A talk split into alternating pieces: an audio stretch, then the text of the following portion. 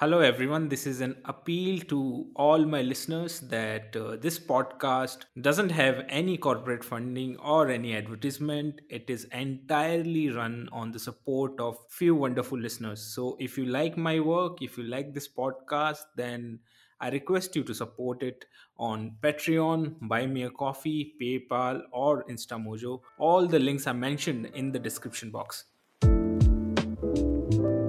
So welcome to Anurag minus Verma podcast. यह है podcast का एपिसोड नंबर अड़तीस और आज हमारे साथ हैं दिलीप मंडल। अगर आप सोशल मीडिया पे एक्टिव हैं तो बहुत ही कम चांस हैं कि आपने दिलीप मंडल का नाम ना सुना हो, लेकिन मैं फिर भी एक इंट्रोडक्शन की औपचारिकता को पूरा कर दूं।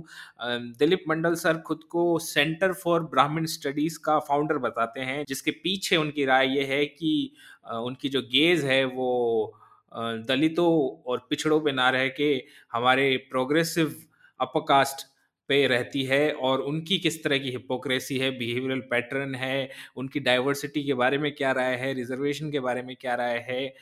उनको वो स्टडी करते हैं और एक्सपोज भी करते रहते हैं। दिलीप मंडल एडिटर्स गिल्ड के सदस्य हैं। E P W, the print, B B C, Quint में इनके आर्टिकल छप चुके हैं। इंडिया टुडे के एडिटर रह चुके हैं और सोशल मीडिया पे बहुजन असर्शन और एंटी कास्ट डिस्कोर्स को खड़ा करने में इनका बहुत ही महत्वपूर्ण योगदान है। तो सर, बिना टाइम वेस्ट किए मैं सीधे मुद्दे पे आता हूँ। ये जो वीरदास का वीडियो रिसेंटली आया, जिसके लिए काफ़ी बखेड़ा खड़ा हो गया, अब कंट्रोवर्सी खड़ी हो गई, तो उसके बारे में आपकी क्या राय है? और जो वीरदास ने टू नेशन थ्योरी दी है, ये इंडिया और वो इंडिया, तो उसके बारे में आप क्या सोचते हैं? देखिए, एक तो वीरदास जब ये कह रहे हैं कि दो इंडिया है और इनमें से एक इंडिया जो है बहुत बुरा है और दूसरा इंडिया जो बहुत अच्छा है, तो अगर हम इसको हिस्टोरिकली सिचुएट करें उन, उनका उन्होंने जिसको बोला है, तो एक इंडिया दो हज़ार चौदह से पहले का है और एक इंडिया दो हज़ार चौदह के बाद का है। दरअसल वो कहना चाह रहे हैं कि मैं चौदह के पहले वाला का इंडिया का हूँ और मैं ये दो हज़ार चौदह के बाद वाला इंडिया है जो कि बहुत बुरा है। तो दरअसल ये जो है, ये जो बात है, ये फैक्ट के साथ दोनों चीजें मैच नहीं करती हैं। इनमें से ज्यादातर प्रॉब्लम्स वो हैं जो दो हज़ार चौदह से पहले भी एग्जिस्ट कर रही थी। तो असल में वो इंडिया के जो द कॉन्ट्राडिक्शंस हैं, जो द प्रॉब्लम्स हैं, उसको एड्रेस नहीं कर रहे हैं और बहुत कनिंगली पूरे डिबेट को वहां ले जा रहे हैं कि ये सेकुलर कम्युनल बाइनरी है और जो सेकुलर लोग थे अब तक वो सब बड़े अच्छे थे और उस समय असल में इनको मौज आ रही थी, उस समय उनको बहुत मजा आ रहा था दो हज़ार चौदह से पहले जैसा चल रहा था। देखिए, जो भेदभाव था वो एग्जिस्ट कर रहा था, जो इनकम डिस्पेरिटी थी वो एग्जिस्ट कर रही थी। तो इशूज दरअसल ये जो पेट्रियार्की जैसी चल रही थी वैसी ही चल रही होगी, मुझे नहीं मालूम कि इसमें बहुत क्या चेंज आ गया है, या इवन जो एक बहुत बड़े सेक्शन तक हेल्थ एजुकेशन का एक्सेस नहीं है, इन सब में ऐसा कोई ड्रामेटिक चेंज दो हज़ार चौदह में आ गया हो और इससे पहले का बहुत एक कुछ गोल्डन एरा चल रहा था, ये अगर वो कह रहे हैं तो दरअसल उनको मालूम है कि वो झूठ बोल रहे हैं। तो प्रॉब्लम ये है कि नेता झूठ बोले मान लेते हैं, पत्रकार झूठ बोले चलो चलता है, साहित्यकार झूठ बोल दे पुरस्कार के लिए, किसी नाम के लिए, ठीक है, लेकिन अगर सटायर करने वाला भी झूठ बोले तो ये मतलब मतलब सटायर का भी अपमान है, मतलब वो व्यंग का भी अपमान है कि अगर आप भी नहीं सच बोलोगे, आपको मालूम है ये प्रॉब्लम्स पुरानी है और चली आ रही हैं। तो आपने इसमें एक बात कही कि ये पूरा सच नहीं बता रहे और कहीं ना कहीं झूठ बोल रहे हैं, तो ये झूठ बोलने की इनको जरूरत क्या है? और जो मैंने भी एक जो मैंने आर्टिकल लिखा था उसमें मेन पॉइंट ये था कि आप अमेरिका के बारे अमेरिका में अगर आप कोई कमेंट्री कर रहे हो कि हमारे समाज की क्या बुराइयां हैं या हमारे देश की क्या बुराइयां हैं, उसमें अगर आप रेसिज्म को इंक्लूड ना करो तो उसका कोई पॉइंट नहीं है। उसी तरह से अगर आप एक सटायरिस्ट हो, कॉमेडियन हो और आप अपने सोसाइटी के इविल्स को डिस्कस कर रहे हो, आप कास्ट को एक बार भी उसमें एड्रेस नहीं कर रहे हो, ना कि उस उस समय बल्कि कहीं भी नहीं कर रहे हो। कॉमेडियंस नॉर्मली करते ही नहीं है, ये सटायरिस्ट हमारे करते ही नहीं, कास्ट उनके लिए कोई सब्जेक्ट ही नहीं है। तो उसको आप कैसे एंटी एस्टेब्लिशमेंट सटायर, कैसे डीप सटायर माना जाए? तो मेरा क्वेश्चन ये है कि ये क्यों नहीं करते हैं? दो चीजें असल में, जो आप कह रहे हैं कि कास्ट को ये सब्जेक्ट मैटर नहीं बनाते हैं, तो दरअसल आप भी झूठ बोल रहे हैं। कास्ट इनका सब्जेक्ट मैटर हमेशा रहा है, दो हज़ार अठारह उन्नीस तक, जब तक कि इनको ये नहीं कहा जाने लगा सोशल मीडिया पे कि आप कास्टिस्ट हैं, तब तक कास्ट तो इनका बहुत पसंदीदा सब्जेक्ट मैटर था। कास्ट को कास्ट के बगैर तो इनकी कॉमेडी का थर्टी परसेंट खत्म हो गया है। इनका सब्जेक्ट मैटर में रिजर्वेशन, कास्ट और कास्ट रिलेटेड डिसेबिलिटीज, कास्ट की वजह से मेरिट, ये जो पूरा कोरिलेशंस और ये जो कोरिलेशंस हैं इसको आउट कर देने से तो इंडियन कॉमेडी जो पूरा सिनेरियो है वो इतना गरीब हो गया है आज की तारीख में। ये तो इनके फ्रीडम ऑफ स्पीच पे हमला हुआ फिर तो एक तरह का। हाँ मतलब नहीं तो फ्रीडम ऑफ स्पीच में इनका क्या क्या आता था, मतलब कि रिजर्वेशन को रिडिक्यूल करना, कॉन्स्टिट्यूशनल फ्रेम जो है उसको, उनको दलित और इन सबके मेरिट को क्वेश्चन करना, मायावती को करना, मायावती को गाली देना, राबड़ी देवी को गाली देना, या जो बाकी और दलित जो भी लीडरशिप है उसको रिडिक्यूल करना, काला है, मोटा है, ये ये सारी चीजें, रंग है, बॉडी शेमिंग या जेंडर के इश्यूज। ये ये एक्चुअली हो, देखिए होना क्या चाहिए अनुराग, मुझे लगता है कि जो सटायरिस्ट है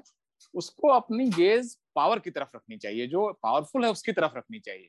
आप कैसे सटायरिस्ट हैं कि आप जो समाज में कमजोर है, जो आपका एक तरह से जिसको प्रोटेक्शन चाहिए या जो प्रोटेक्शन स्टेट जिसको दे रहा है, आपका वो सब्जेक्ट मैटर है। इसका मतलब दरअसल आप सटायरिस्ट नहीं है, आप दरअसल एक बहुत बदमाश आदमी है जो कि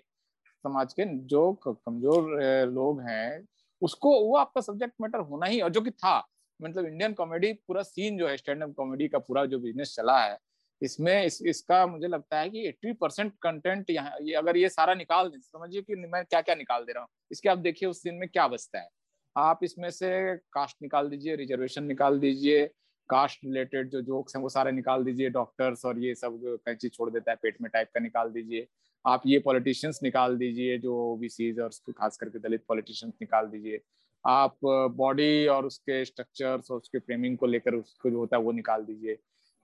पति पत्नी के जो जोक्स हैं वो, एंटी वुमेन, वो निकाल दीजिए।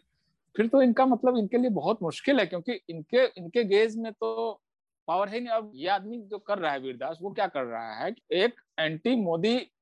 जो थीम है उसका भी तो एक बिजनेस है, उसका भी तो एक उसका उसका भी एक मार्केट है।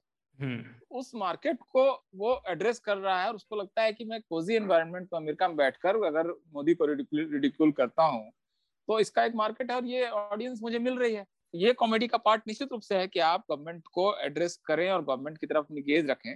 लेकिन आप कास्ट वगैरह को लेकर आप इस पर बात ही नहीं करें, और जब करें तो आप इनको रिडिक्यूल करें, तो ये तो बहुत अपमान है इस पूरे पूरे विधा का। सर इसमें वीरदास तो एक इंडियन लिबरल का एक आर्केटाइप है, तो हम थोड़ा उस तरफ बात करके आते हैं। आपने बोला दो हज़ार, अभी जो रीसेंट टाइम्स में बहुत सारे बहुजन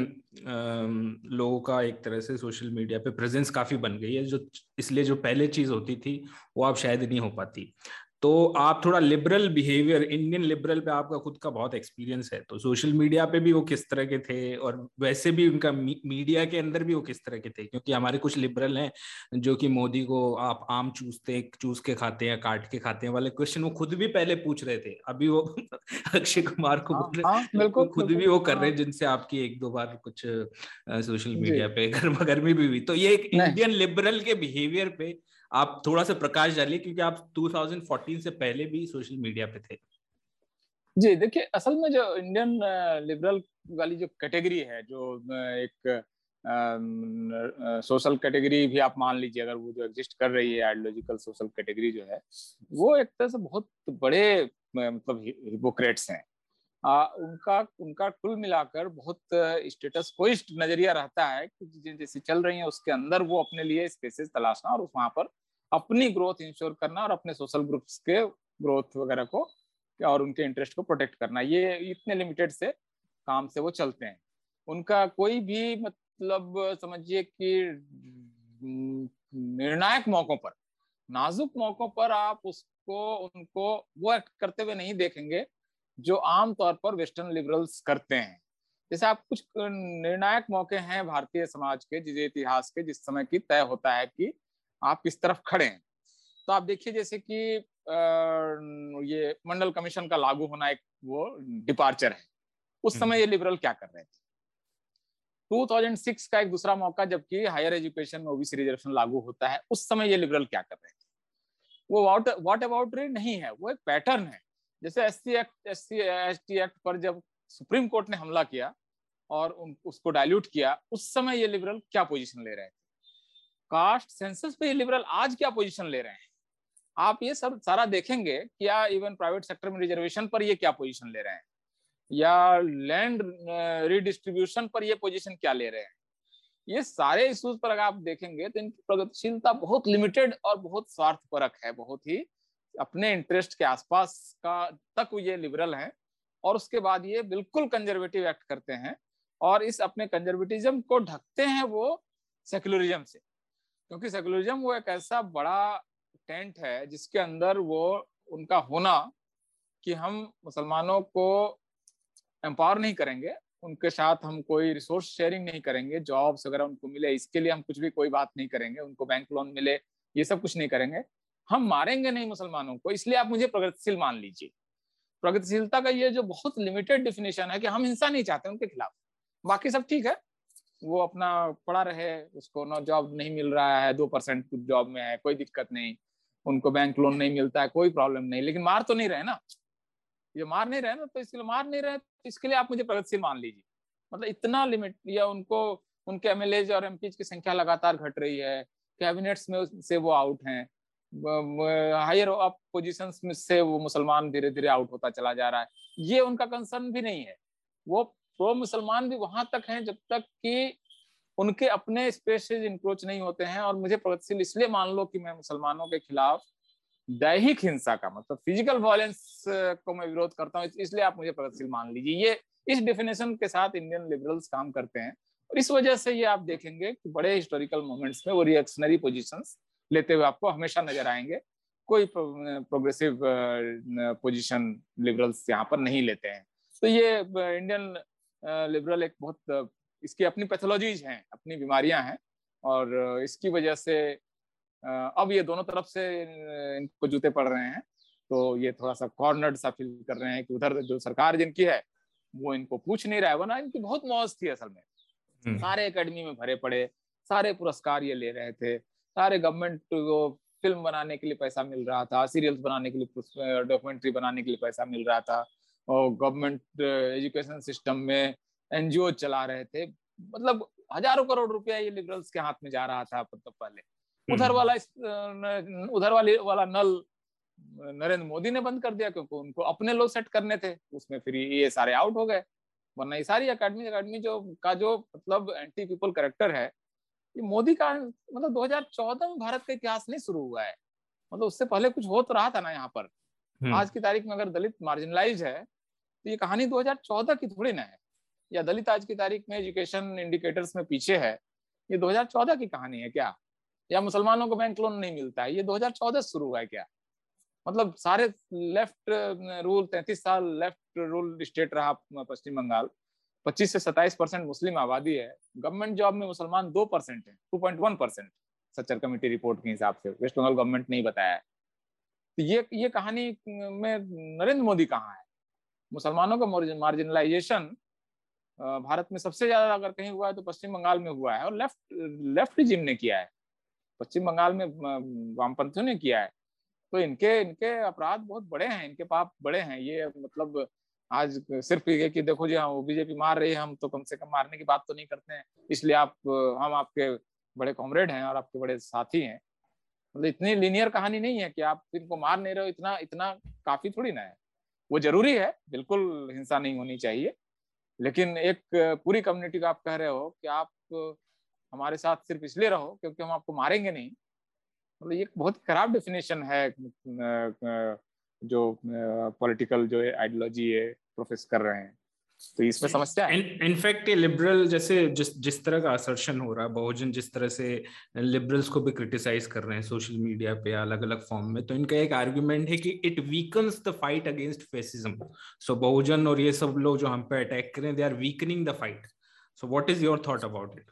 भाई जब सोशल मीडिया पे बहुजन नहीं थे तो मोदी तो आ गया ना, उसी समय तो आया ना। मतलब या तो मोदी दो हज़ार अठारह उन्नीस में थोड़ी ना आया, दो हज़ार चौदह में जब आप सिर्फ आप ही लोग क्रांति कर क्रांति कर रहे थे। या थोड़ा और पीछे चले जाइए ना, बीजेपी का सबसे बड़ा इमरजेंस का पीरियड तो उन्नीस नाइनटीन नाइन्टीज था, उस समय तो बहुजन में कोई आवाज ही नहीं थी, मीडिया में थी नहीं, सोशल मीडिया था नहीं, इंटरनेट था नहीं, आप ही थे, सारा स्पेस तो आप ही के पास था, लिबरल्स और इन्हीं के पास तो सारा स्पेस था, सेकुलर स्पेस, क्यों नहीं रोक लिए भाई आप? अब आप, आपका वीक हो गया, मतलब जिस समय आप स्ट्रांग थे उसी समय रोक लिए होते, तो आप, आप आपका प्रोजेक्ट, आपने प्रोजेक्ट फेल किया है ना, तो इसलिए अब आपका कोई ये क्लेम नहीं बनता है कि आपके आने से फेल हो गया, उससे पहले वो फेल हो चुका था। मोदी का इमरजेंसी की कहानी थोड़ी पुरानी है, दो हज़ार अठारह उन्नीस में बहुजन जब सोशल मीडिया में आए हैं बड़ी संख्या में, उससे पहले पूरा हो चुका था मोदी का आ जाना, दो हज़ार उन्नीस आते आते तो वो जीत चुके थे सारा कुछ उस समय, और उससे पहले बल्कि आपको दो हजार उन्नीस सौ अंठानवे में इनकी सरकार बन चुकी थी, आप तभी आप रोक लिए, आपने तब भी तो कहा नहीं, कहाँ रोका, और आपके रोके रोके नहीं ना,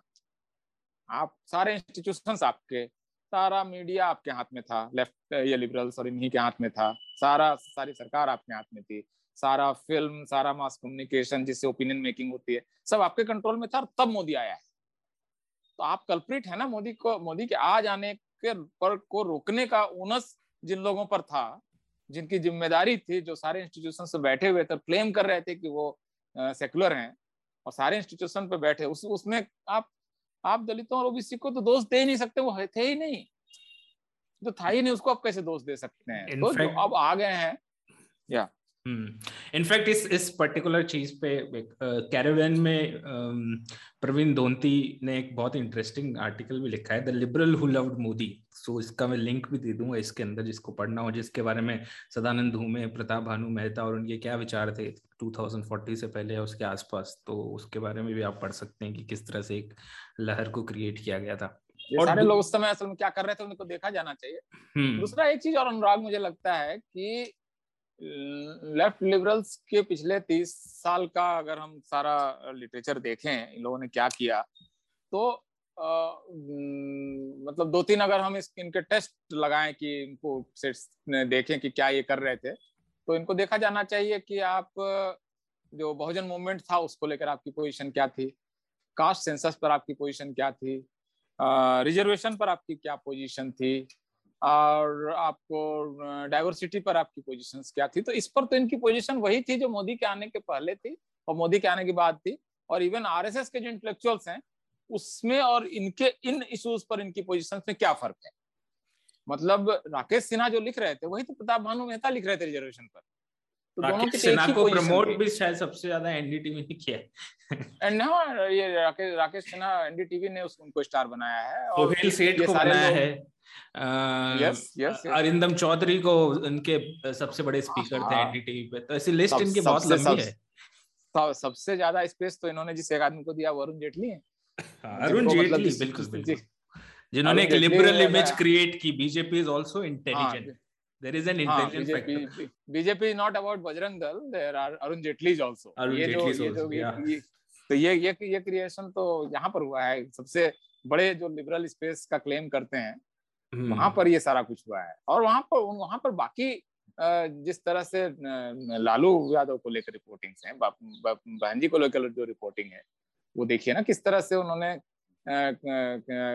एक्ट किया, किस तरह से खुद को इन्होंने इस पूरे डिबेट में इंटरवीन किया, तो वो अपने आप में बहुत ही खराब रोल है, क्योंकि लिबरल होने के नाते इनका एक थोड़ा सा क्लेम बन जाता है कि बाकी जो बहुजन वगैरह है उनके अंदर भी भी एक रहता है कि थोड़ा सा शायद ये लोग थोड़ा ठीक ठाक लोग होंगे, और कई बार वो बीच बीच में जय भीम बोल देंगे या अंबेडकर जयंती पर कुछ जिंदाबाद और फूल की माला भी चढ़ा देंगे, तो लगता है कई बार कि अच्छा अच्छा चलो ठीक है। लेकिन ये एक्चुअली मैं किसी भी आदमी को असल में उन क्रिटिकल हिस्टोरिकल मोमेंट्स पर देखना चाहता हूँ, मैं उसको रोज उठकर वो अम्बेडकर की फोटो को अगरबत्ती जला रहा है, इससे मैं किसी आदमी को नहीं तोलना चाहता हूँ, या कि मैं मुसलमानों को नहीं मारता हूँ रोज सुबह उठकर तीन बार इस मंत्र का जाप करना और चार बार घंटी बजाना, इससे मैं उस आदमी को नहीं देखना चाहता हूँ। मैं इस आदमी को इस चीज से देखना चाहता हूँ कि क्या रामायण और महाभारत के सीरियल के जरिए जब भारत में एक इमेज मेकिंग हो रही थी और एक एक ओपिनियन मेकिंग हो रही थी, उस समय क्या आप इसके खिलाफ बोल पाए थे? और वो तो लिबरल सरकार थी ना, मतलब सेकुलर सरकार थी, जिस समय ये सीरियल्स लाकर एक बनाया गया कि राम को एक ऑल इंडिया जो एक इसकी एक्सेस बनाई गई, वो तो लिबरल सरकार थी ना, इवन ये जो अंबेडकर को मानना या फिर जय भीम बोलना, ये भी बहुत लेट आया मेरे हिसाब से। तो जब बहुजन थोड़ा सा असर्शन हुआ और उन्होंने पुश किया तब आया, क्योंकि उससे बहुत हिम्मत से बना लेते हाँ। उससे पहले तो आप देखो तो इनके इंटेलेक्चुअल्स के व्यू देखो आप, अरुण शौरी जिसको ये इंटेलेक्चुअल मानते हैं जस्ट बिकॉज वो मोदी की बुराई करने लग गया अचानक से, उनकी किताब पढ़ लो आप, वर्शिपिंग फॉल्स गॉड अम्बेडकर पे जो लिखी है। जो एनडीटीवी जिन इंटेलेक्चुअल को प्रमोट करें, सुधींद्र कुलकर्णी, उनके अम्बेडकर पे क्या विचार हैं, आरक्षण पे क्या विचार हैं, आप उनको पढ़ लो। तो इनके मतलब एक पूरा आप कच्चा चिट्ठा खोलने जाओगे तो पीपल विल बी सरप्राइज्ड कि ये लिबरल थे और ये डिस्कोर्स को लीड कर रहे थे। तो अब हम इनको चैलेंज कर रहे हैं कि आप में ये गलती है, then they are saying that no no it weakens the fight against fascism, which is a very ridiculous argument.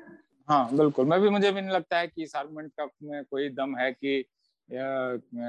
Caste और डिस्क्रिमिनेशन और ऑपरेशन एंड डाइवर्सिटी के क्वेश्चंस को उठा देने से,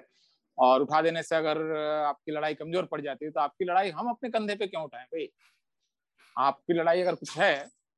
तो आप लड़ो फिर उसको, आप आप, आप ही लड़ रहे थे, आप तक काफी लड़ रहे थे ना। इनकी लड़ाई भी जो है वो मेरे पॉडकास्ट पे बफेलो इंटेलेक्चुअल आए, उन्होंने बहुत अच्छा बताया कि they are fighting for this a fight between two branch of Brahmanism. एक तो क्रूड फॉर्म ऑफ ब्राह्मणिज्म है, गुंडा वाली जो हरकतें वो वाला है, दूसरा एक सॉफ्ट और इंटेलेक्चुअल फॉर्म ऑफ ब्राह्मणिज्म है। Now the fight is between them, these are the two different India, की एक ये वाला इंडिया है जो वीरदास भी बोल रहा है, इधर वाला इधर वाला। तो इन दोनों इंडिया में तो एक एलिट लोगों का कब्जा है, हम लोगों का मार्जिनलाइज्ड सेक्शन का तो वहां पे कोई रिप्रेजेंटेशन है ही नहीं। तो इसके अंदर ये भी है, डिबेट में दोनों तरफ दो डिबेट में दोनों तरफ यही है। हाँ। और ये भी एक्चुअली एक फॉल्स नैरेटिव है कि ये जो लिबरल वाला हिंदू हिंदुइज्म है ये बहुत सॉफ्ट और वायलेंट नहीं था, क्योंकि अगर आप देखिए तो भारत में अगर सारे दंगों की लिस्ट बनाएंगे जिसमें कि आप मान लीजिए कि एक हजार से ज्यादा लोग मरे, ऐसे वाले दंगे, तो आप पाएंगे कि उसमें से नब्बे परसेंट दंगे तो ऐसे समय में हुए जिस समय की कांग्रेस और सेकुलर सरकार थी। बड़े वाले दंगे जब होते थे वो पाँच पाँच दस दस पंद्रह पंद्रह दिन चलते थे, मुजफ्फरनगर और मेरठ और इधर ये जो बड़े बड़े दंगे होते थे आसाम, ये सारे दंगे। वही मैं कह रहा हूँ कि इतिहास की शुरुआत, मतलब कुछ लोग दो हजार चौदह में पैदा हुए हैं असल में, मतलब उनका उनका इंटेलेक्चुअली वो दो हजार चौदह में पैदा हुआ, सब कुछ दो हजार चौदह से शुरू हुआ है। मतलब दिल्ली से पचास किलोमीटर दूर मलियाना और इधर आपको हासिमपुरा मेरठ में इतने बड़े बड़े दंगे चलते रहे और पाँच पाँच सात सात दिन चलते रहे। और यहाँ पर पी चिदम्बरम बैठे थे इंटीरियर मिनिस्टर और उन लोगों ने इंटरवेन नहीं किया, जबकि दो घंटे के अंदर में आर्मी भेजी जा सकती थी। तो ऐसा नहीं है कि सब कुछ ठीक है, कि बीजेपी ने उसको एक और लेयर ऊपर ले गया और गवर्नमेंट का एक्सप्लिसिट सपोर्ट इस वायलेंस को करना शायद ये बीजेपी कांग्रेस नहीं करती थी। लेकिन ये बोलना कि वो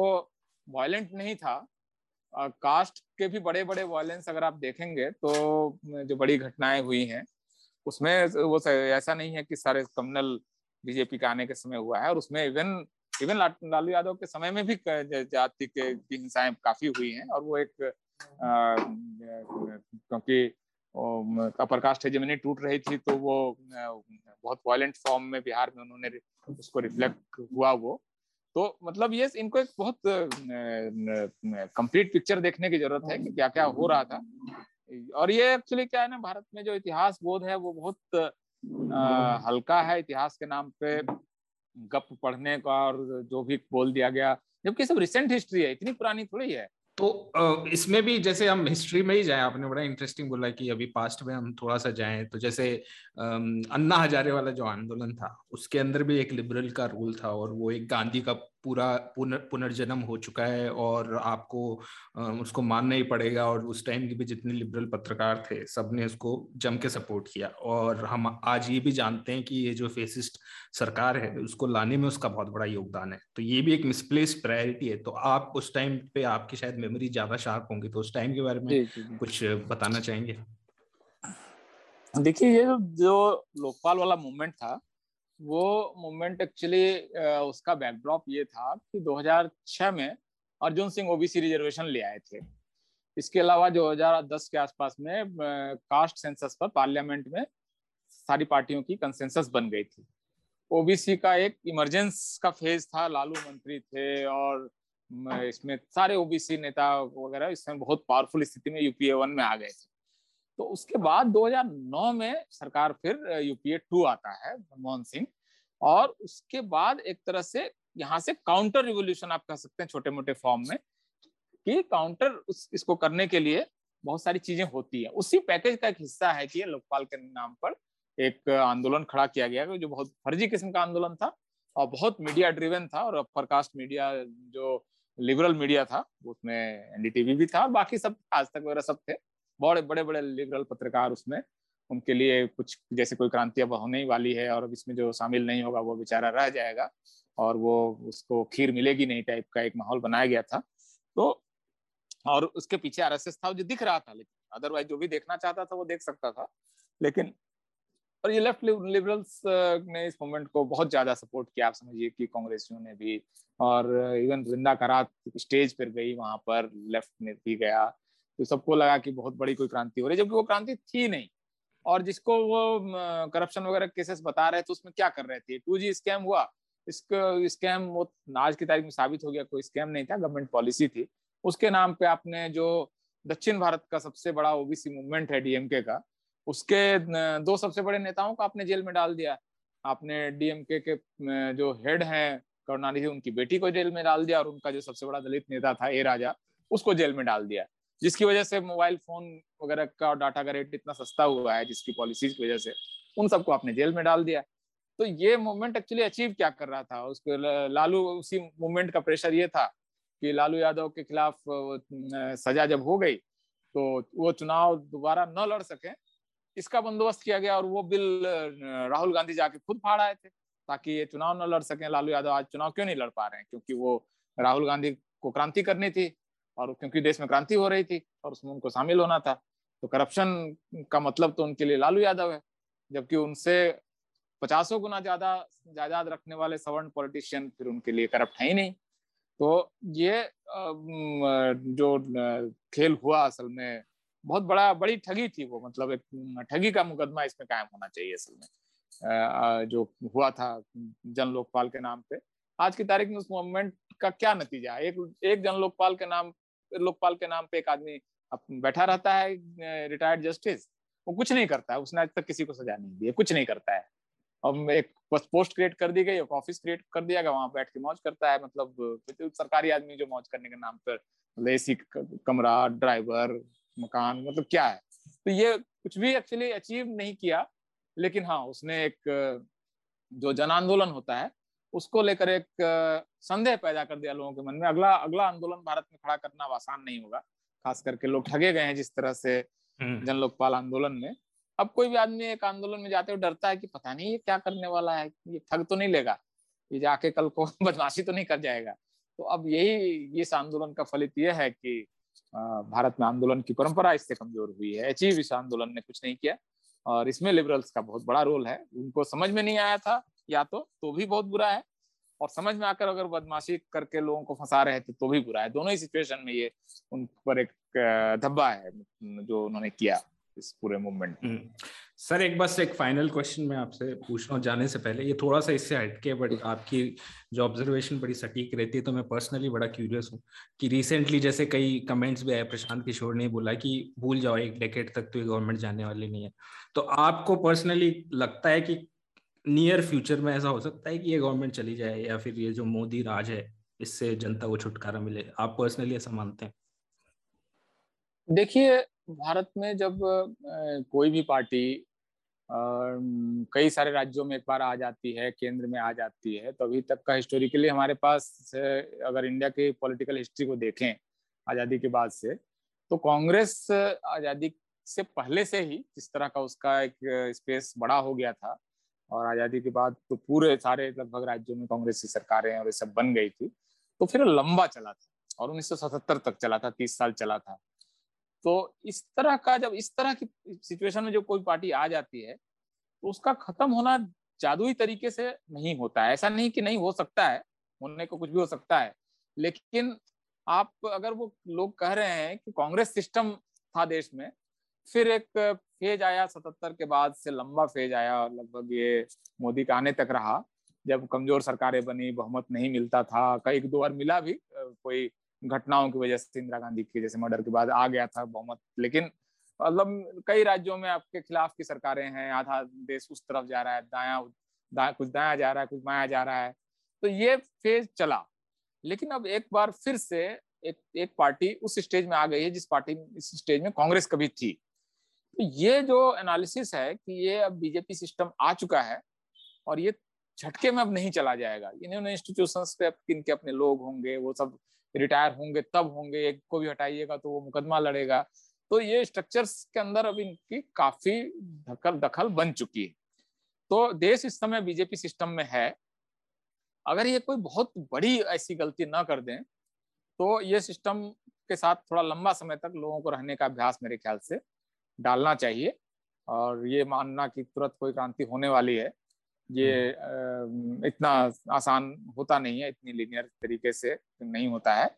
और चीज़ें गिरने लगती हैं तो बहुत बार कई बार कास्केडिंग इफेक्ट भी होता है कि साइकिल स्टैंड में एक साइकिल गिरती है तो फिर बाकी सारा कुछ मजमा बिखर जाता है तुरंत ही बड़बड़ा के। होने का ऐसा हो सकता है, सकता है वाला पार्ट है। लेकिन जो हिस्टोरिकल एक्सपीरियंसेस हैं उसके हिसाब से बीजेपी के साथ जीने की लोगों को आदत डालनी चाहिए। और आदत डालने का ये मतलब नहीं है कि उनके गलत कार्यों का विरोध ना हो, पॉलिटिकली उनको